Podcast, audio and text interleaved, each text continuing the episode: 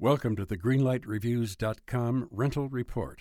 I'm Les Roberts. I'm Ann Elder. Today you're going to hear an excerpt from our review of the 2008 film Burn After Reading. Before we tear into the comedy wannabe, Oh. here's the fired up Les Roberts to tell you the plot. Oh, Ann. All right. A CIA analyst, fired because of his drinking, wants to write a tell all memoir, but Mm-hmm. his wife, hoping to divorce him, copies many of his personal files, but the diskette is accidentally left at a workout gym. Sure. And two slightly goofy gym employees Naturally. hope to sell the diskette to the highest bidder, and that includes the Russians. Oh, please.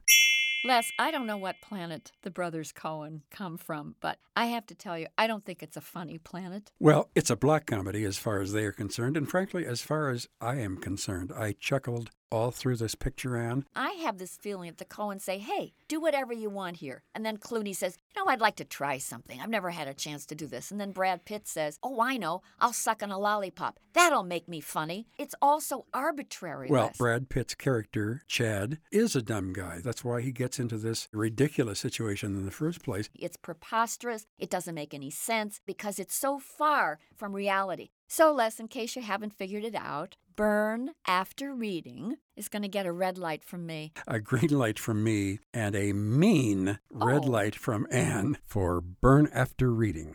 Don't you know that you're a grown up? I'm a grown up. Me too. Yep, me too. But you know, these days being a grown up can really suck. Luckily, we're grown ups who grew up in the coolest generation. We had video arcades. And also some of the best TV and movies ever made. We lived the origin of awesome consumer electronics. The list goes on and on. yep.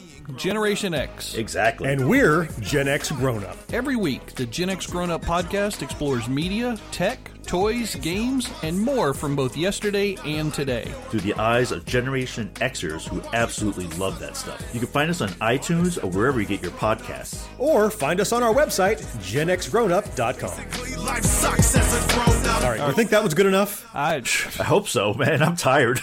Who listens to a promo on a podcast and then goes and listens to a different podcast? right. I, I, I've never done it. right.